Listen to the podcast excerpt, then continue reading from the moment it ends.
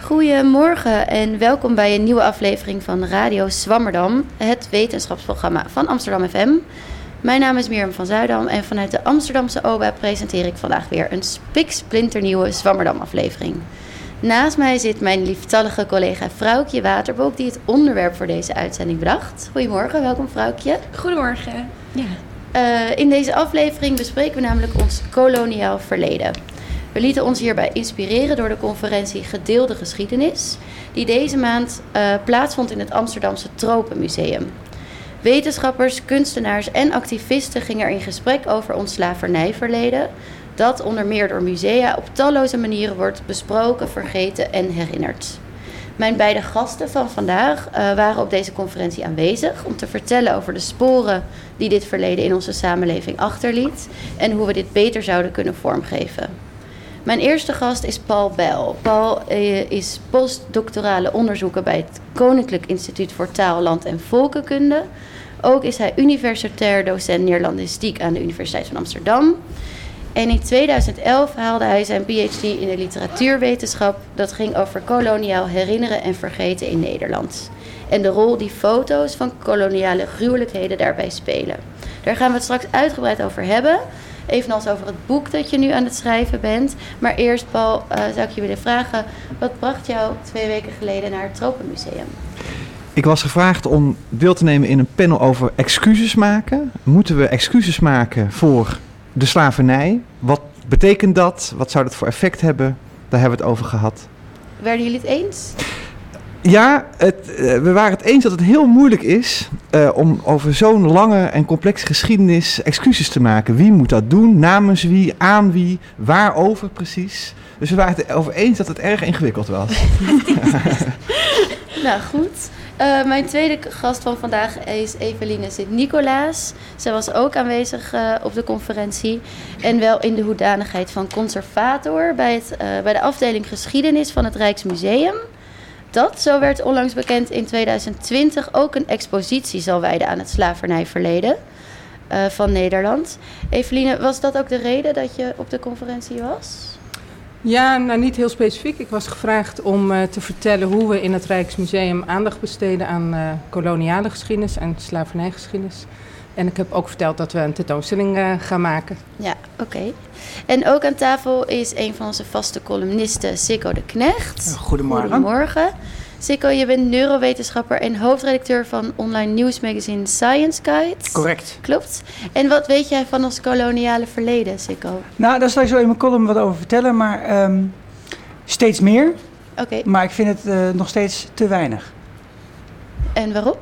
Nou, uh, ik heb het gevoel dat er uh, op een of andere manier in mijn, bijvoorbeeld in mijn basisschoolopleiding en middelbare schoolopleiding toch niet denderend veel aandacht aan heeft besteed. En ook vaak vanuit een perspectief waar, waarvan ik dan denk, ja, dat had ik liever een beetje tweezijdiger gezien. Ja. En ik, dat valt het beste samen te vatten, dat ga ik straks niet gebruiken, maar met uh, de ja, schijnbaar onschuldige opvatting ooit van uh, Jan-Peter Balkenende. Die zei, hè, we moeten weer laten zien dat we als Nederlands, Nederland kunnen de VOC-mentaliteit. Mm -hmm. En dat wel samenvat waar het gebrek aan informatie zit in ja. onze kennis over ons koloniaal verleden. Want ja. het wordt toch een beetje gezien als een uh, gezellig potje avonturen in het buitenland. Maar het heeft wel iets meer in uh, poot in de aarde, denk ik. Ja, nou, het eerste wat je zegt herken ik ook heel erg. Dat ik eigenlijk ook op school weinig over heb geleerd. Deze uitzending gaf mij de mogelijkheid om erin te verdiepen. En ik ben er helemaal door gegrepen. Dus ik denk dat het een hele leuke uitzending wordt. Uh, eerst naar Paul Bijl. Zoals gezegd schreef je een proefschrift over koloniaal herinneren en vergeten.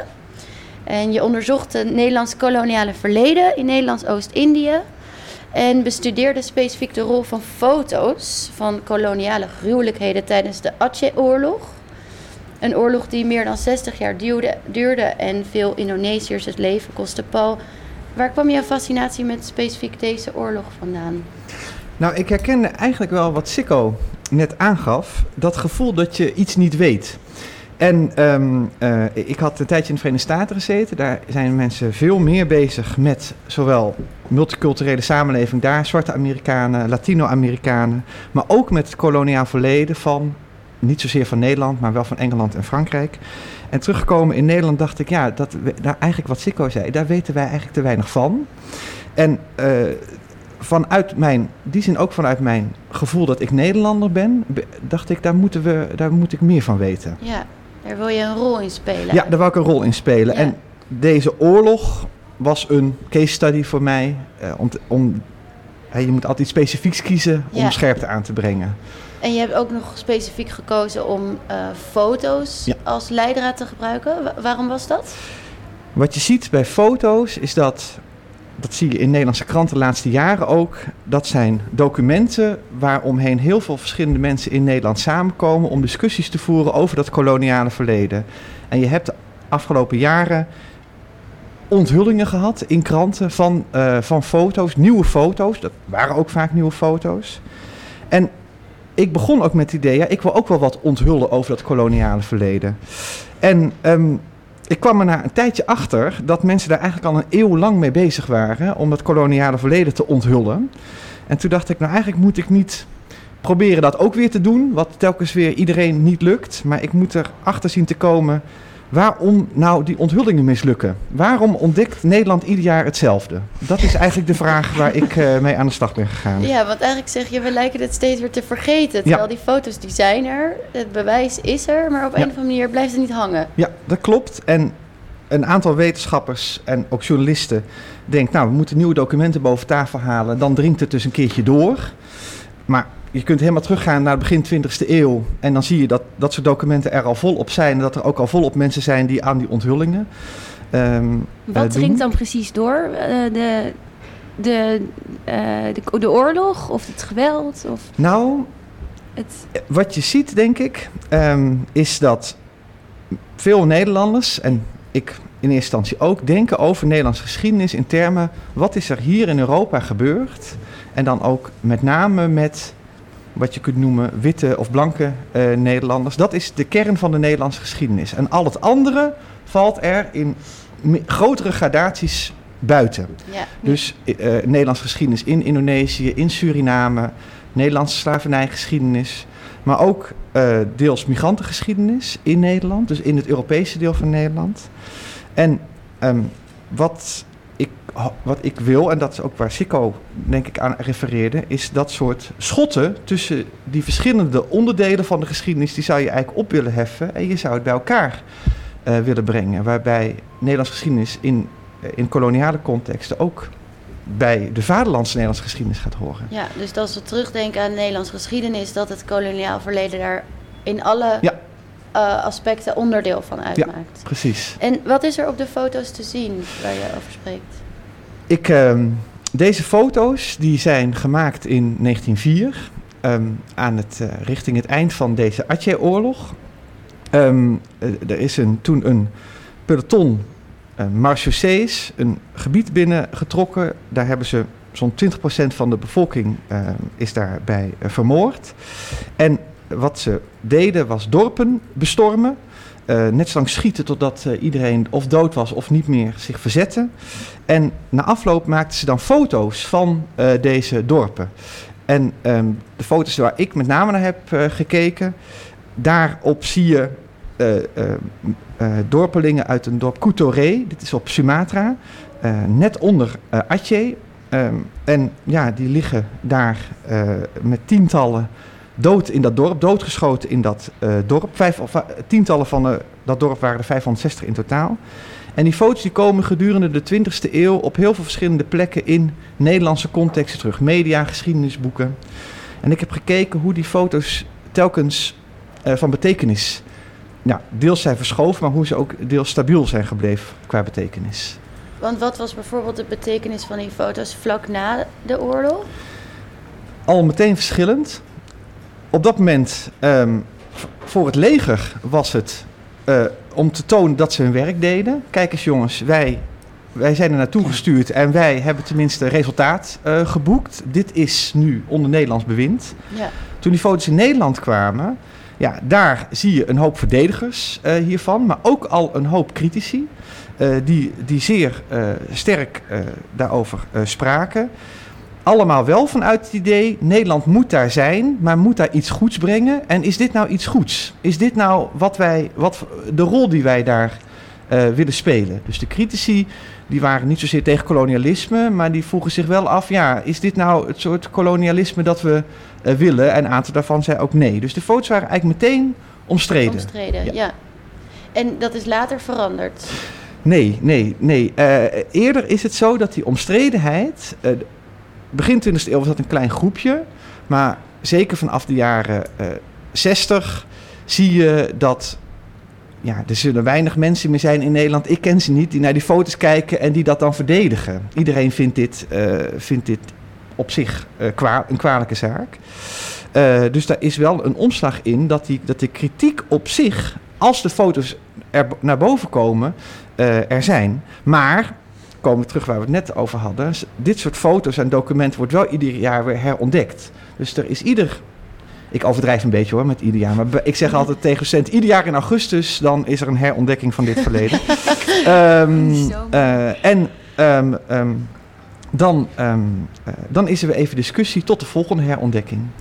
Maar wat, wat bedoel je precies met herontdekken? Hoe, hoe gaat dat zo'n herontdekking in zijn werk? Nou, vaak gewoon in de krant. eh, of een wetenschapper die dan, eh, die dan stelt... nou, er is iets wat we niet weten. Ik denk dat we een hele hoop weten. staat gewoon allemaal in geschiedenisboeken eh, eh, en eh, op internet. Je kunt een hoop vinden. En ehm, eh, dan ehm daartegenover worden... nou, ook wel uit het archief deels nieuwe feiten eh, naar boven gehaald... maar die bevestigen een patroon wat we in zekere zin al kennen, Kennen. van structureel geweld. Ehm, en eh, ja, dat, dat wordt telkens herontdekt.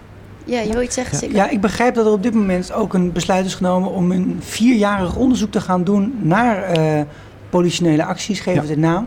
Maar wat is dat dan voor onderneming dan? Want als ik het zo Ja. hoor, is dat niet nodig. Eh, nou, kijk, eh, als wetenschapper zeg ik natuurlijk onderzoek is goed. Ja. En dit, dit is ook dit, dit, de, dit is onderzoek dat uitgevoerd gaat worden, deels of helemaal. Nee, deels bij een instituut waar ik ook eh, werk. Ehm, dat wordt ongetwijfeld een mooi onderzoek dat dat in kaart brengt. Ehm, de vraag is natuurlijk wat er, hoe mensen in Nederland en de regering dan vervolgens naar dat onderzoek gaan kijken. En ehm, eh, één ding wat ik niet hoop, is dat wat, wat, wat wel bijzonder is, jij, jij noemde de oorlog, eh, de politionele acties. Ik noem, benoem dat nu tegenwoordig meestal eh, bij historici de Nederlands-Indonesische oorlogen. Oké. Ehm, ehm, ik denk niet dat je die los kan zien van de rest van het kolonialisme. Hè. Het is de laatste episode van, ehm, eh, van een koloniale staat, Nederlands-Indië, waarin eindeloos veel oorlogen waren, tientallen. Dit is de laatste dan toevallig. Nou, eh, en aan de andere kant, hè, dus er is een heel verleden dat daar aan vooraf gaat. Aan de andere kant eh, hoop ik ook niet dat het zo wordt opgepakt dat we dan zeggen: Nou jongens, mooi, dat is allemaal in kaart gebracht. Eh, we hebben een boek erover, dat zetten we in de boekenkast. We zijn er klaar mee. Want, ehm, ik weet niet hoe ver we daar vandaag over willen hebben. Nederland leeft nog met de koloniale erfenis op allerlei manieren. En ehm, het racisme dat, dat dit soort geweld mede mogelijk maakte, ja, dat is niet weg in, eh, in Nederland. Dus Ja, daar komen we Ja. zeker over te spreken in de reportage die we ook hebben gemaakt. Ehm, ik wilde nog wel eh, een vraag stellen over dat herontdekken. Want ehm, dat insinueert eigenlijk dat we het vergeten. Maar in je proefschrift zeg je heel duidelijk... het gaat niet om vergeten, maar om culturele afasie. Zou je dat willen toelichten? Ja, nou, culturele afasie is één manier om over te praten. Afasie is een taalstoornis. Eh, het, heeft, het, is een, medische term. Eh, het, heeft, eh, het betekent dat mensen niet goed uit hun woorden komen. De term is, komt van een Amerikaanse antropoloog, Ann Stoler. Die heeft het verplaatst naar de culturele sfeer. En dan, ehm, eh, dan duidt de term op het onvermogen in een groep, dus bijvoorbeeld Nederland, de Nederlanders als groep, om eh, over een bepaald verleden te praten. En dat heeft te maken met dat voor, vooral voor witte Nederlanders, de geschiedenis is die van witte Nederlanders in Europa. En de rest valt eigenlijk buiten de belevingswereld, heeft minder belang, heeft minder betekenis. Eh, Dus we spreken Ja. eigenlijk te weinig over om er op een goede manier over te kunnen spreken. Ehm, eh, de, je zou kunnen zeggen, een, een, een ja. Er is geen taal? Of, of- of- er is geen taal Ja. om het te zien als onderdeel van Nederland. Ja. Het is iets dat buiten, Ja. buiten de Nederlandse identiteit eh, wordt gehouden. Op, eh, op allerlei manieren. En dat is ook meteen de beperking van afasie. Want als je natuurlijk mensen daarop wijst, eh, dan zouden ze dat kunnen veranderen. Maar dat, dat doen ze ook weer niet. Eh, eh, dus het, het, het blijft een verleden dat, dat, buiten, Ver dat, weg. dat buiten dat Nederlandse nationale verleden wordt gehouden. Tot nu toe. Oké. Nou, wie weet komen we aan het eind van deze uitzending wel op een soort oplossing hiervoor, voor deze culturele afasie. Ik wil even door, doorgaan naar de column van Sikko. Eh, ik weet niet of hij hier een beetje op aansluit. Ik denk het wel.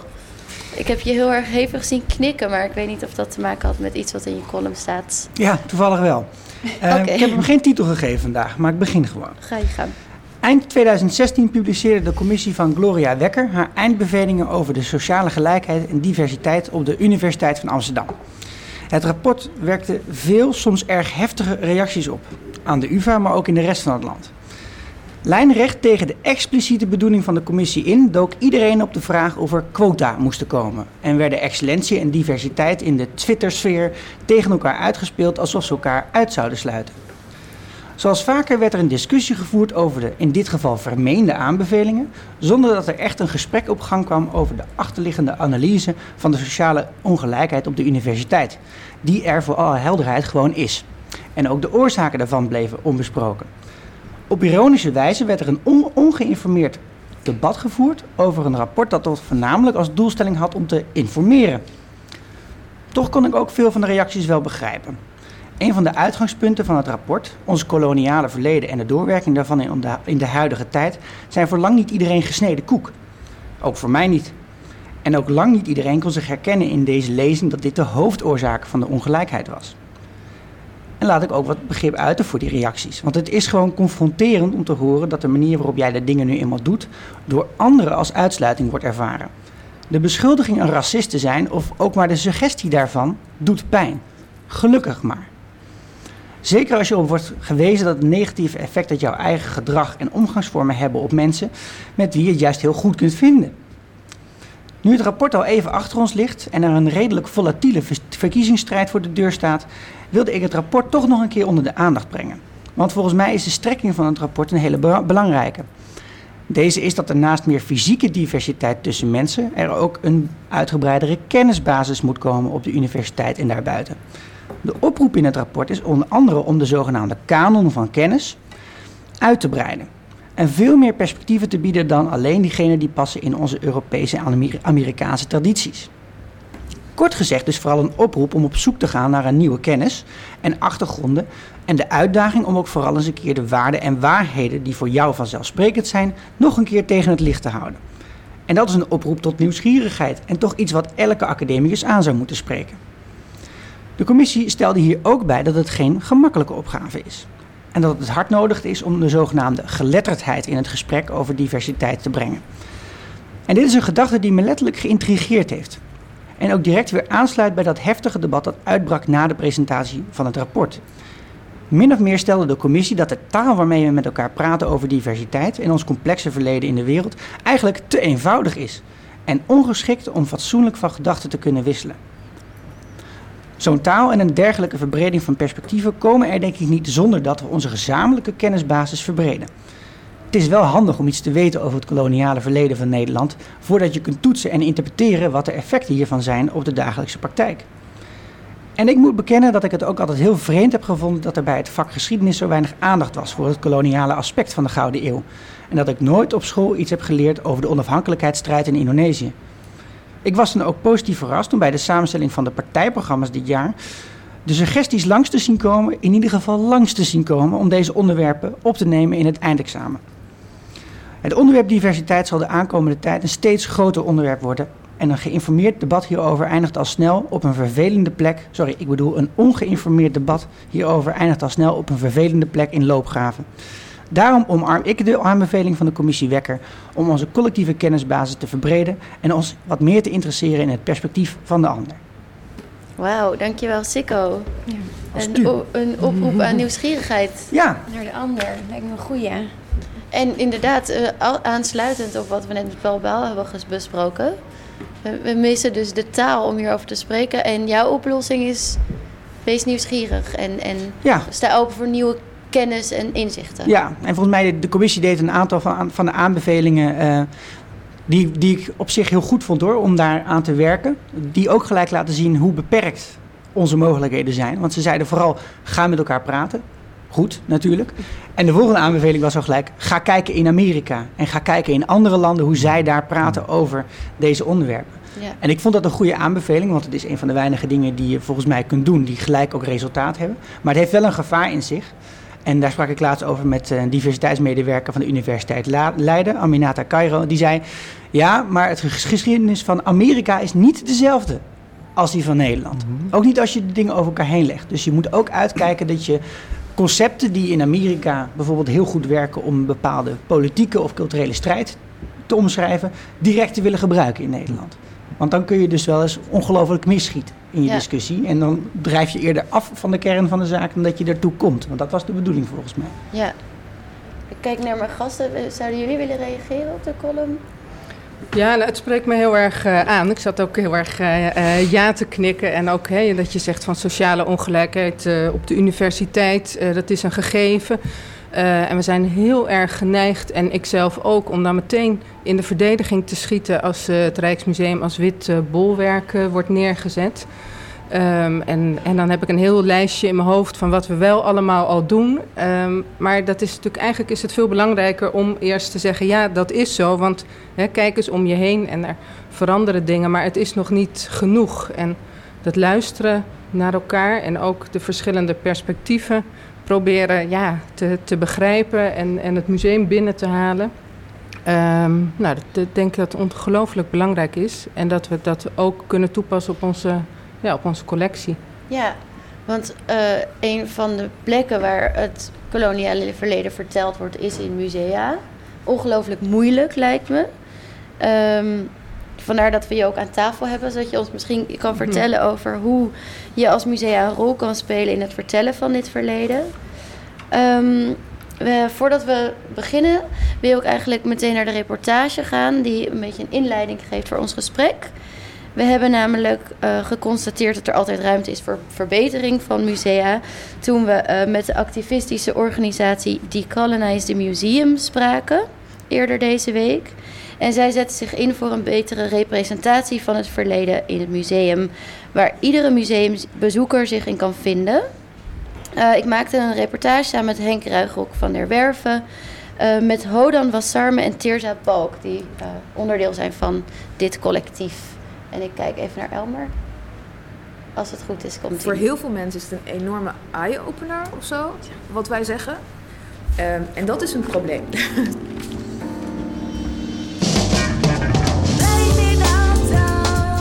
naam is Hadden Wassame. Mijn naam is uh, Tirza Balk. Hoddan en Tirza vormen samen met Simone Zeefuik een collectief, Decolonize the Museum, waarmee ze samenwerken met en interventies plegen in het Tropenmuseum in Amsterdam en het Volkenkundig Museum in Leiden.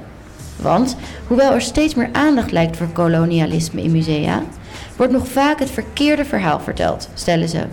Er wordt juist niet gezegd hoe belangrijk kolonialisme is voor de vorming van de wereld waarin we nu leven. Als het wordt genoemd, dan wordt het genoemd als, als het hebben van een zwarte bladzijde. Uh, ook in een apart kamertje, waar je dan echt zo'n klein hoekje, zeg maar. Eigenlijk heel symbolisch. Dus je ziet ook in de ruimte hoe dat wordt gereflecteerd. Alsof het een los stukje is dat ja, er ook wel bij hoorde, maar misschien een bladzijde is die ook op een gegeven moment we weer om konden slaan. Um, wat op die manier heel erg ondermijnt hoe fundamenteel, uh, hoe fundamenteel die praktijken zijn. Want de representatie van het koloniale verleden in het museum heeft een sterke link met wat er buiten het museum gebeurt. Hoe mensen met elkaar omgaan. Waarom he heeft de Rotterdamse gemeente het over Antianencamera's? Waarom hebben we zo'n ontzettende angst voor, voor niet-witte mensen? Zeg maar, waarom, waarom is het compleet acceptabel om op een bepaalde manier over Marokkaanse Nederlands te praten? Al die dingen zijn eigenlijk best wel één op één terug te voeren op, op het koloniale verleden. Want toen zijn er hiërarchieën gemaakt tussen mensen eh, op basis van eh, ras, het idee van ras, dat niet bestaat. Juist deze context lijkt bij veel medewerkers van het museum te ontbreken, zegt Horan. Voor heel veel mensen is het een enorme eye-opener of zo, wat wij zeggen. Ehm, en dat is een probleem, zeg maar. Dat is een probleem. En wat heel belangrijk is voor musea die, eh, die de representatie van het koloniale verleden willen veranderen, is dat ze erkennen dat er een probleem is in hun eigen expertise. En dan gaat het niet zozeer om feitenkennis, maar meer om die context. Want vaak weten mensen ook veel. Ik bedoel, specifiek over de objecten, de gemeenschappen waar die vandaan komen, de geschiedenis. Ik bedoel, we zeggen niet dat ze geen expertise hebben, maar wel dat er een bepaalde context ontbreekt die voortkomt uit, uit ehm, een gebrek aan kritisch uh, denken, zeg maar. Volgens het collectief gaat het vaak mis met het taalgebruik van musea. Woorden zoals vooruitgang of uh, ontwikkeling zonder een kritische context daaromheen. De spannende en de ongelofelijke en de wilde en de ja, avontuurlijke dingen die wij hebben meegemaakt of gezien en hebben meegenomen. Een soort van westerse manier van leven als een manier van leven die moet worden geglobaliseerd. Dat het legitiem is dat die wordt geglobaliseerd en dat landen moeten ontwikkelen net zoals wij. En ik denk dat de taal iets minder herkenbaar wordt soms als heel expliciet. Uh, bijvoorbeeld nog steeds hoor, wordt er heel veel gesproken over uh, primitiviteit en dergelijke. Maar uh, er wordt bijvoorbeeld ook gepraat over gelijkheid en gepraat over vrijheid. Maar dan zijn het vaak alsnog gelijkheid en vrijheid volgens Europese standaarden. Of er wordt laten zien dat andere mensen eigenlijk net mensen zijn zoals wij. Er wordt heel erg in de tekst en in de beelden, denk ik, geschreven naar een witte bezoeker toe. Er wordt vanuit gegaan dat de persoon die kijkt naar de objecten en de teksten leest, niet vanuit die culturen kan komen. Terwijl dat heel erg achterhaald is. Dat was al achterhaald op het moment dat het museum uh, gebouwd werd. Want ook toen was er, waren er al migranten, uh, maar al helemaal nu. Het was bijvoorbeeld een, uh, een soort kinderworkshop. En dat ging dan over het, um, het, het, idee daarachter was juist om een soort van uh, kinderen te laten leren dat er heel veel verschillende mooie culturen zijn. Uh, zodat je misschien uh, inclusiever bent naar je migrantenbuurman toe of wat dan ook. Dus, um, maar wat er vervolgens stond was iets van, ja, iets van ga, ga op reis, word deel van de tribe.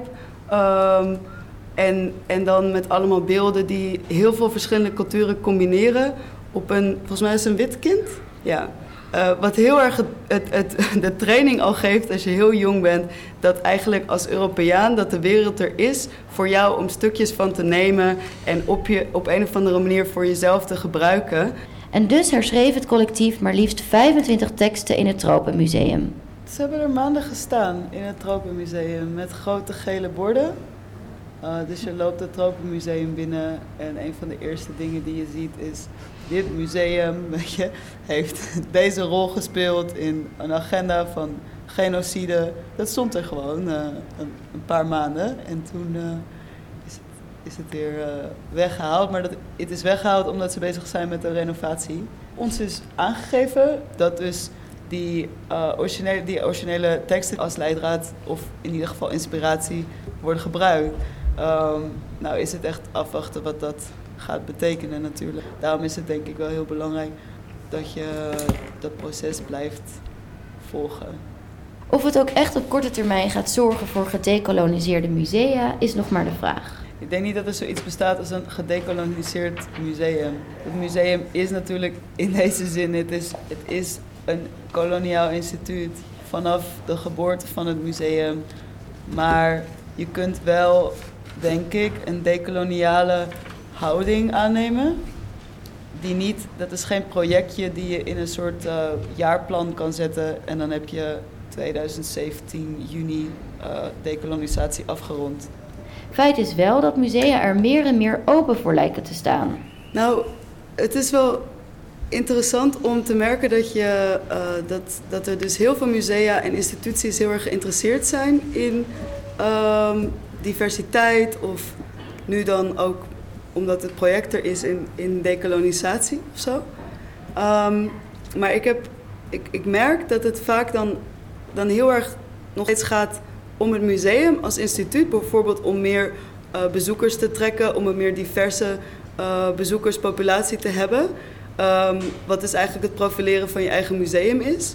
Waar de prioriteit niet ligt op um, het eindigen van het geweld dat mogelijk wordt gemaakt door de teksten, door de beelden, door de manier waarop mensen worden geportretteerd en door de verhalen die worden geschreven over de wereldgeschiedenis. Wat kunnen musea dan doen? Uh, waar echt, echt aan gewerkt moet worden, is uh, de, de politieke verantwoordelijkheid. Dat jij geen dat jij geen neutraal instituut bent, dat jij geen neutrale schrijver van een tekst bent, weet je wel. Um, en dat, dat je dan ook allerlei keuzes maakt wanneer je dingen weglaat uh, of juist schrijft. Uh, en dat kan ertoe leiden dat je bijvoorbeeld koloniale verleden of het slavernijverleden uh. Of zelfs een soort van positief neerzet. Dus dan betekent dat dat er meer gesprek moet plaatsvinden in een museum. Waarbij er al vanaf het begin wordt erkend dat het niet een gesprek is tussen gelijken. Juist niet. Wij zijn niet gelijk. Dat was de reportage. Echt, de Decolonize Museum, het is echt zo'n tof initia uh, initiatief. En het laat echt zien dat we ons zelfbeeld aan het deconstrueren zijn, volgens mij. En dat die uitspraak van Jan-Peter Balkenende gewoon vandaag niet meer kan. Nou, komt toen ook al niet. Nee, nou, heel lang niet. Nee, nee het, het, ja. ja. Nog een pittig debat ook verder. Ja. Ja, want ze zeggen eigenlijk een heleboel. En uh, ik zag jou hevig meeschrijven, Eveline. Want ze spreken natuurlijk musea aan. En jij zit hier dan als vertegenwoordiger van musea. Ook meteen een hele grote rol. Maar uh, ja, wat, wat, viel je het meest op van de dingen die uh, genoemd werden in de reportage? Nou, ik vind het een heel zinnig geluid. Het is een heel belangrijk geluid.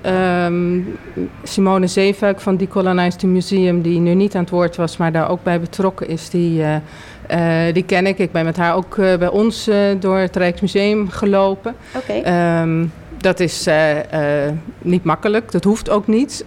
maar je, je, hebt toch de neiging om steeds in verdediging eerst te gaan. Maar daar dacht ik, nee, ik wil luisteren, ik wil hiervan van leren. Um, en ja, er werd ook op een gegeven moment in de reportage het woord eye-opener gebruikt. En dat dat problematisch is, dat dat nodig is. Um, ik denk dat, ja, dat het heel goed is en dat, dat die eye-openers heel erg nodig zijn. En dat wat dat betreft uh, die Colonized Museum een hele belangrijke taak heeft om maar voortdurend eye-openers de wereld in te sturen. Ja. Um, want ja, bij ons uh, stond er ook op een tekstbordje uh, bij een, een tinnen bord wat in Australië uh, is achtergelaten. Uh, de ontdekking uh, van Australië door Dirk Hartog, die dat bord daar had achtergelaten. Alsof Australië nog niet bestond voordat wij Europeanen of Nederlanders daar kwamen. Het is een tekst die heeft daar jaren zo gestaan. Um, ja, daar, daar, moet iemand je op wijzen. Die eye-opener is, is nodig. Um, en, en we moeten gewoon heel veel naar elkaar luisteren wat dat betreft. Ja. Want zij zeggen eigenlijk, ja, dat verbaasde ons dat als we in gesprek gaan met musea, dat die eye-opener dus steeds er is. Terwijl wij denken van, het is toch, moet toch iedereen zien dat dat heel gek overkomt. Hoe, hoe denk je dat dat komt? Ja, ik, nou, ik, ik, uh, uh, ik denk dat heel veel mensen zich nog niet bewust zijn van, uh, van hoe je een tekst heel anders kunt opvatten als je een andere huidskleur hebt. Uh, nou, daar zijn we met een heel project mee bezig in het uh, museum. En wat dat betreft is er een enorme inhaalslag uh, te maken. Wat we, ons inventarisboek is in de computer ingevoerd. Dat is beschikbaar, beschikbaar gemaakt via internet, zodat iedereen in de collectie kan kijken. Maar dat betekent dat iedereen ook beschrijvingen van die collectie ziet. Ja, die in de jaren 60, 70 of uh, al in de 19e eeuw zijn geschreven. Ja. Uh, in een taal die we nu echt uh, niet meer willen, die achter ons ligt. Want hoe ga je daar dan mee om? Want um, um, in december 2015 hebben jullie als Rijksmuseum besloten om een aantal kwetsende etnische aanduidingen uit de, in de collectie te vervangen eigenlijk. Dus woorden als uh, hottentotten, Eskimo's, Indianen, dat gebruiken we niet meer. Maar wat deze dames van Decolonized Museum zeggen is eigenlijk... voorzie die teksten van de juiste context. Is dat ook iets waar, wat jullie overwogen hebben in plaats van het alleen te vervangen? Ja, dat zijn eigenlijk twee dingen. Want dat, dat terminologieproject, dat is eigenlijk vooral wat zich in de, de inventaris uh, van het museum uh, afspeelt. Dus het is meer een ja, administratieve handeling om oude beschrijvingen uh, in up-to-date taalgebruik te krijgen. En daarnaast zijn er natuurlijk de tekstborden op zaal. En daar kijken we nu nog een keer heel kritisch naar of je daar niet vanuit een ander perspectief kunt schrijven. Um, en dat, ja, dat, dat uh, passen we toe. Dat is nog helemaal niet uh, klaar. En ik denk, het is ook heel goed om ons te realiseren dat dit nooit klaar is. Want taal blijft leven. En nu uh, veranderen we Indianen in inheemse. Maar je voelt ergens al aan dat dat over vijf jaar misschien dat je denkt, hoe hebben we dat kunnen doen? Dus het, het vraagt om een voortdurende ja, alertheid van taal die de afgelopen ja, decennia denk ik er niet was. Dus en vanuit welke gedachten moet je dan alert zijn? Want deze dames zeggen van musea nemen vaak een soort neutrale positie in, terwijl dat kan eigenlijk niet. Hoe zie je dat? Ja, dat heb ik ook heel erg in mijn opleiding altijd geleerd. Dat je, hè, je moet iets neutraal uh, brengen, want dan... Uh, ja, het museum is niet de plek om een bepaalde visie of te zeggen hoe iets moet of hoe we naar de geschiedenis. Dus je moet zo neutraal mogelijk een object presenteren. Nou, dat, dat is iets wat, wat achter ons ligt natuurlijk. Dat, uh, ja, een object op zichzelf heeft al een, een, ja, zit een bepaalde visie in of een perspectief. Wat we nu proberen, en dat geldt denk ik zeker voor koloniale objecten, daar is die, ja, dat, dat is zo complex. Daar kan je zo vanuit zoveel verschillende perspectieven naar kijken. Daar hebben we een, uh, een multimedia tour voor gemaakt. En dan word je langs 15 objecten in het museum genomen. En dan krijg je steeds drie verschillende verhalen. Dus je wordt ook gewezen op dat iemand ja, op een hele andere manier, met een achtergrond van de Molukken, op een hele andere manier naar een schilderij van Bandanera kijkt. Of hoe, hè, naar Jan Pieterszoon Koen. Um, ja. zijn daar die perspectieven die zitten in die uh, uh, multimedia tour koloniaal verleden. Maar we zijn er ook met de rondleiders mee bezig. Om, ja, ik wil zeggen, want een heleboel mensen kiezen er natuurlijk niet voor om die multimedia tour nee. te doen. Het zou voor iedereen heel interessant zijn, toch? Om ja. die verschillende perspectieven op objecten ja. te Nou, heel veel bezoekers naar het Rijks, hè, die naar het Rijksmuseum komen, die komen voor de, de hoogtepunten van de Gouden Eeuw. Nou, dus die doen een, boeken een hoogtepuntentour. Nou, dan krijgen ze er uh, van ons gratis een ja, dieptepunt uh, bij. Dus de bedoeling is dat de rondleider dan ook ergens een, ja, een kritische noot uh, plaatst. Zegt hoe komen we aan al deze rijkdom. Of er is een, een heel mooi voorbeeld op de eregalerij. Daar hangt naast de nachtwacht, dus nou ja, beter kun je het niet hebben, een groot schutterstuk. Er staan allemaal witte mannen op, kennen we allemaal de naam van. En één zwart jongetje. Um, ja, wat, wat doet hij op dat uh, schilderij? Waarom weten we zijn naam niet? Wat betekent dat eigenlijk? En daar moeten we rondleiders uh, ja, een beetje bij helpen. En dat is niet iets wat ze uh, misschien um, ja, gewend zijn om te doen. Maar om vragen te stellen, om een beetje om dat gewoon ja, even mensen daar bewust van te maken. hoe kijk je hiernaar vanuit een ander perspectief? En, als, hoe doe je ja. dat dan? Hoe, hoe zorg je ervoor dat je die andere perspectieven ook echt ziet? Want... Nou, het gesprek denk ik aangaan als je met een rondleider bent. Dat is natuurlijk heel, ja, dat werkt vaak het beste. Ja. Um, um, nou, in tekstbordjes denk ik ook af en toe zeggen dat we het niet weten. Of dat er verschillende uh, manieren zijn. Of dat we in de loop der tijd anders naar het object zijn gaan kijken. Opeens we hebben ook heel lang gedacht, we hebben een koloniale collectie voor een heel belangrijk deel. En ja, daar moeten we het mee doen. En daar zit nou eenmaal weinig slavernij gerelateerde objecten in. En dat blijkt niet zo te zijn. Als je er naar gaat zoeken en kijken, dan, dan vind je wel slaven op objecten, slaafgemaakte. Of je, je ziet geen tot slaafgemaakte, maar dat zegt ook een heleboel. Um, ja, want zoals we al eerder even kort aanstipten, heeft het Rijksmuseum onlangs aangekondigd in 2020 zelf met een tentoonstelling over het slavernijverleden te komen. Um, um, ja, was je bij, betrokken bij die uh, beslissing? Ja, ja, ik ben de. Waar de, kom je vandaan? Ja, het is een, uh, nou, een onderwerp wat we ehm, als geschiedenisafdeling, eh, denk ik, al heel lang daar een keer een tentoonstelling over willen maken. Ehm, en ja, die eh, eh, is nu aangekondigd, dus daar ben ik ontzettend blij mee. Want ja, het staat nu in de krant en dat leverde ontzettend veel positieve reacties op de afgelopen weken.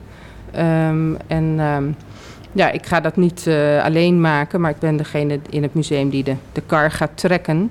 Maar ook daar is het de bedoeling om zeker ook dat andere, ja, dat andere perspectief te betrekken. Ik ga dat niet als eh, nou, witte vrouw in het Rijksmuseum in mijn eentje maken. Want je vertelde al, Simone Zeefuik is bij jullie langs geweest. Is die dan ook betrokken bij, bij dit, eh, deze tentoonstelling? Nou, we zijn echt nog in een beginfase. dus wat dat betreft is het dan. bedoel, het is fijn dat het in de krant staat, omdat heel veel mensen zich ook eh, nou ja, aanbieden en het museum opzoeken. Maar ehm, we gaan zeker met een, willen met een hele grote klankbordgroep gaan werken. En, eh, en dat niet aan het eind doen als de tentoonstelling al bijna staat. Ehm, maar dat in een beginfase en nog een keer en nog een keer. Eh, om, ja, zodat we er ook echt van leren. eh, Ja. En dat er een tentoonstelling komt waar, ja, waar zoveel mogelijk mensen zich in zullen herkennen, hopelijk. En eh, de Volkskrant schreef dat de keuze een breuk is met de visie van eerdere directeuren. Eh, voormalig directeur Wim Pijbus zou de schatkist van de Nederlandse geschiedenis hebben getoond... waar Taco Dibbit, de nieuwe directeur, wil laten zien hoe we aan die schatkist zijn gekomen. Ben jij het eens met die constatering van de Volkskrant?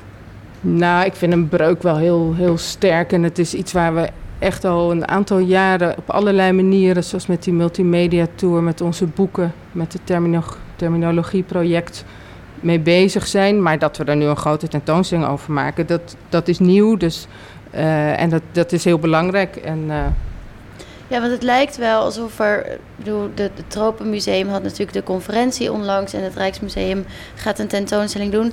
Het lijkt wel alsof de aandacht voor ons koloniale, verleden nu weer een beetje opleidt. Misschien wel in de woorden van Paul, dat we het weer herontdekken. Eh, waar, waar komt die trend vandaan, denk je, Eveline? ja, nou, ik denk uh, trends en musea gaan moeilijk uh, samen. Okay. musea zijn wat dat betreft, ja, lopen altijd wat, wat achter. En ja, het is een ontzettend belangrijk onderwerp. En uh, het Rijksmuseum wil graag dat iedereen zich, hè, de, de Nederlandse bevolking en mensen die van buiten Nederland komen, zich herkent in het museum, zich daar ja, prettig voelt. Um, en ja, dat hoort denk ik bij, bij het Rijksmuseum. Kun je iets vertellen over de tentoonstelling, wat er te zien zal zijn?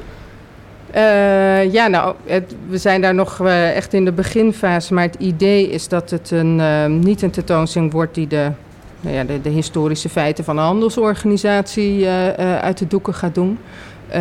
maar we kiezen ervoor om persoonlijke verhalen te vertellen. En we zijn op zoek naar hele ja, pregnante, goede ja, objecten die dat verhaal kunnen vertellen. Um, en aan de hand van die persoonlijke verhalen steeds een thema uitlichten uit de slavernijgeschiedenis. Dus er is recent veel onderzoek gedaan naar slavernij in Azië bijvoorbeeld.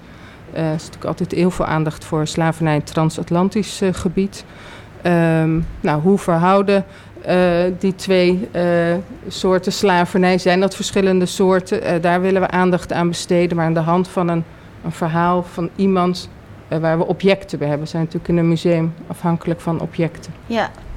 Um, ja. Zijn jullie ook van plan om aandacht te besteden aan het koloniaal heden en hedendaagse slavernij?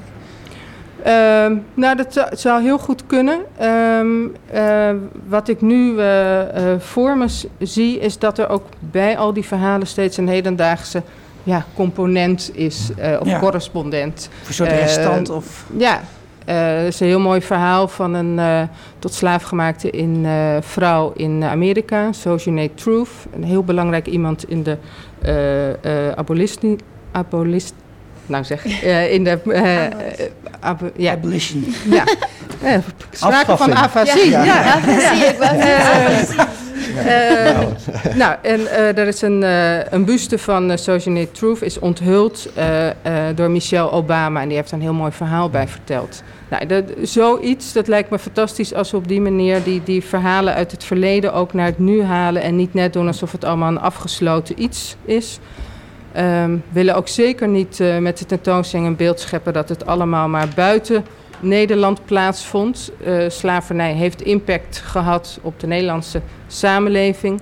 Er kwamen zwarte mensen naar Nederland, daardoor veranderde het straatbeeld. Eh, eh, we hadden natuurlijk ontzettend veel rijkdom door de slavernij. Dus eh, ook de bedoeling om dat ja, misschien eh, oude idee te doorbreken van het gebeurde allemaal eh, eh, elders eh, in de koloniën. Ja. En eh, ehm, het is natuurlijk super dat er nu een hele tentoonstelling aan wordt gewijd. Maar ik denk dat, eh, wat Paul net ook zei, van de, de, ons koloniale verleden wordt vaak losgezien van de rest van de Nederlandse geschiedenis.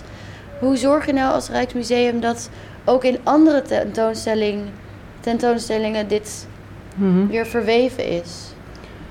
Ja, door je daar steeds heel erg eh, eh, bewust van te blijven, denk ik. Ehm, we hebben nu tentoonstelling Goede Hoop over de geschiedenis eh, Ja. Nederland-Zuid-Afrika.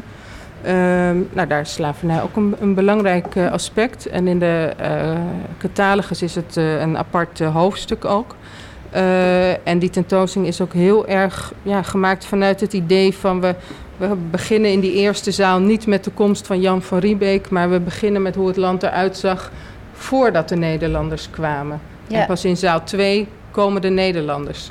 Eh, en, en gaan we kijken wat dat voor impact had dat er een, een, ja, een witte groep in een eh, zwart land kwam. Dus ehm, nou ja, dat zijn dingen die we proberen ja, blijven toepassen. En bij ons zit het, we hebben natuurlijk een gemengde opstelling van kunst en geschiedenis. Dus je, je, loopt door een eeuw en dan kom je in al die eeuwen, kom je ehm, ja, de aanwezigheid, het koloniale verleden, kom je tegen in, in objecten. En ik denk dat dat heel belangrijk is, dat, dat slavernij aan de ene kant is natuurlijk heel goed om een keer een grote tentoonstelling aan te wijden. Ehm, en aan de andere kant is het goed als je naar het Amsterdam Museum gaat of naar het Jood Historisch Museum of noem maar op. eh, da- dat je het tegenkomt als een ja, onlosmakelijk onderdeel van onze geschiedenis. En dat we het juist niet in dat aparte zaaltje stoppen waar, hè, waar de, Ja. ehm, eh, Hodan het over had. Ehm, maar dat, dat we duidelijk maken dat het een ja, onderdeel is van onze geschiedenis. En dat is ook de reden bijvoorbeeld dat jullie dus de hoogtepunt, aan de hoogtepunten een dieptepunt toevoegen. Om dus ook mensen die daar niet naar op zoek gaan, Ja. daar de ruimte voor te Ja, geven. en dat kan natuurlijk ook de kracht zijn van dat, dat zo'n onderwerp in het Rijksmuseum ja, aandacht krijgt. Eh, mensen komen eh, er misschien niet voor, maar ze, eh, ja, er is een familiegids 18e eeuw waarin dat heel duidelijk slavernij als een onderwerp wordt gepresenteerd. Zodat je als je met, met je familie die speurtocht doet, met elkaar gaat praten over, over slavernij en, en over de rijkdom die dat heeft opgeleverd. Ehm, dus ik denk dat dat ja, onze taak is. En, En bestaat er denk je zoiets als een gedecoloniseerd museum? ik weet niet zo heel goed wat, ja, wat, wat, wat daar precies de, de, hè, de, de eisen eh, voor zijn of de, de, de kenmerken.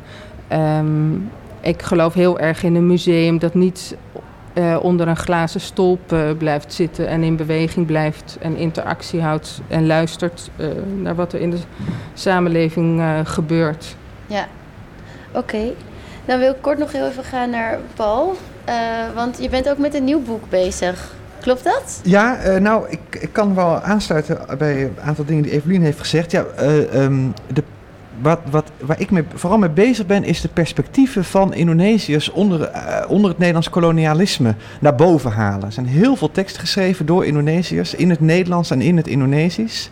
Die in het Nederlands die zijn vaak al tientallen jaren niet meer gedrukt. Die in het Indonesisch zijn nooit in het Nederlands vertaald, wel in het Engels, maar kun je vervolgens niet kopen in boekhandels hier, worden niet besproken in de krant. Hm. Dat is het project waar ik mee bezig ben. Eh, en dan vooral kijk ik naar hoe Indonesiërs schreven over hun rechtspositie. Oké. En, en hoe ver ben je? Oh, nou, eh, eh, eh, ik heb er nu twee gedaan. Oké. Kartini en Shahir, ehm, eh, die allebei schrijven over racisme in Nederlands-Indië. Ik wil daarmee ook laten zien dat er naast dat militaire geweld dat we kennen, ook heel veel juridisch geweld was in Nederlands-Indië. Om ons beeld van koloniaal geweld wat, wat te verbreden. Zoals ik al zei, er is nu veel aandacht voor militair geweld, maar ook alle andere vormen van geweld eh, zijn belangrijk. En ik wil graag die teksten eh, naar voren halen. En misschien is het ook nog interessant eh, in het Rijksmuseum. ik vond je een fantastisch verhaal, Evelien. Je bent in gesprek met mensen nu. Maar ook juist die stemmen uit het verleden. Mensen die het hebben meegemaakt, die er toen over schreven.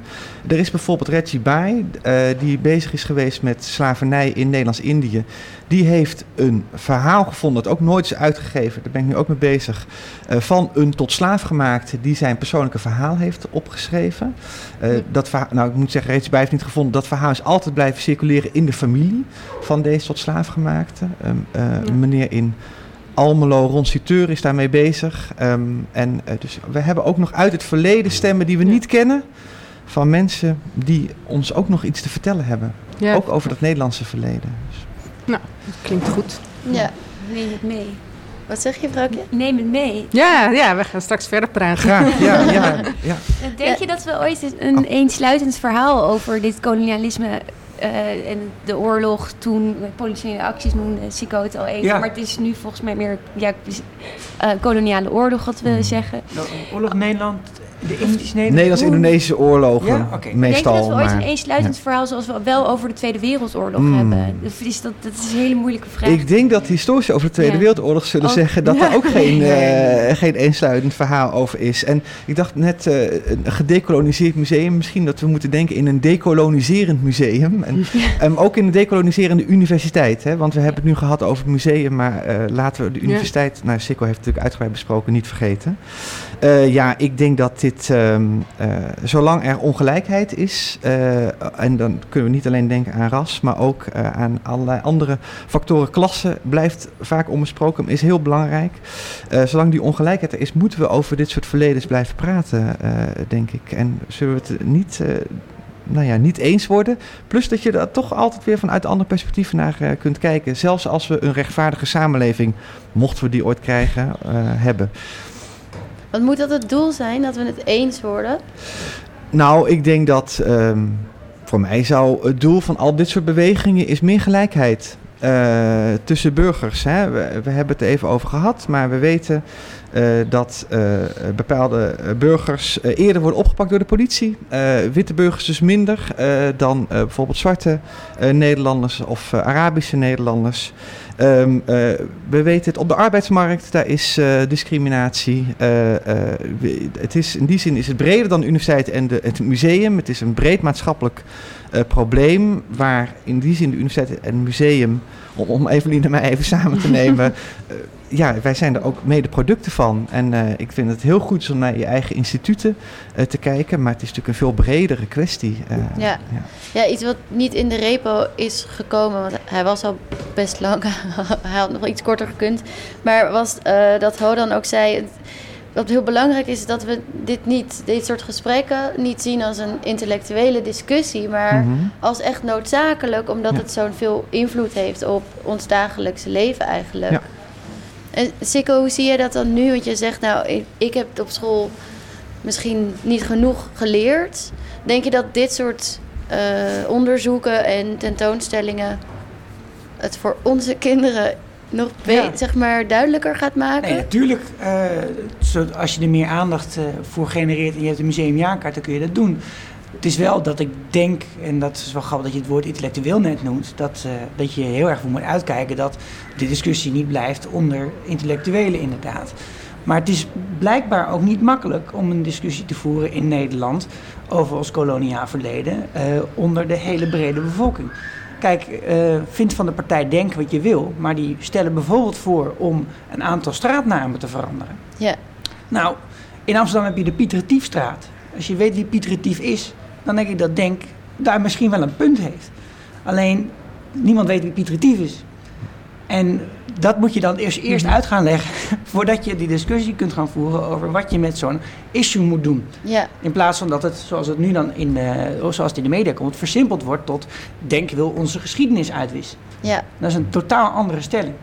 En eh, ik denk, ja, als er meer aandacht is voor ons koloniaal verleden op school, op universiteiten en in de bibliotheken, dat dat heel erg helpt. Maar je bent er denk ik niet, eh, je bent er niet mee op die Nee. manier.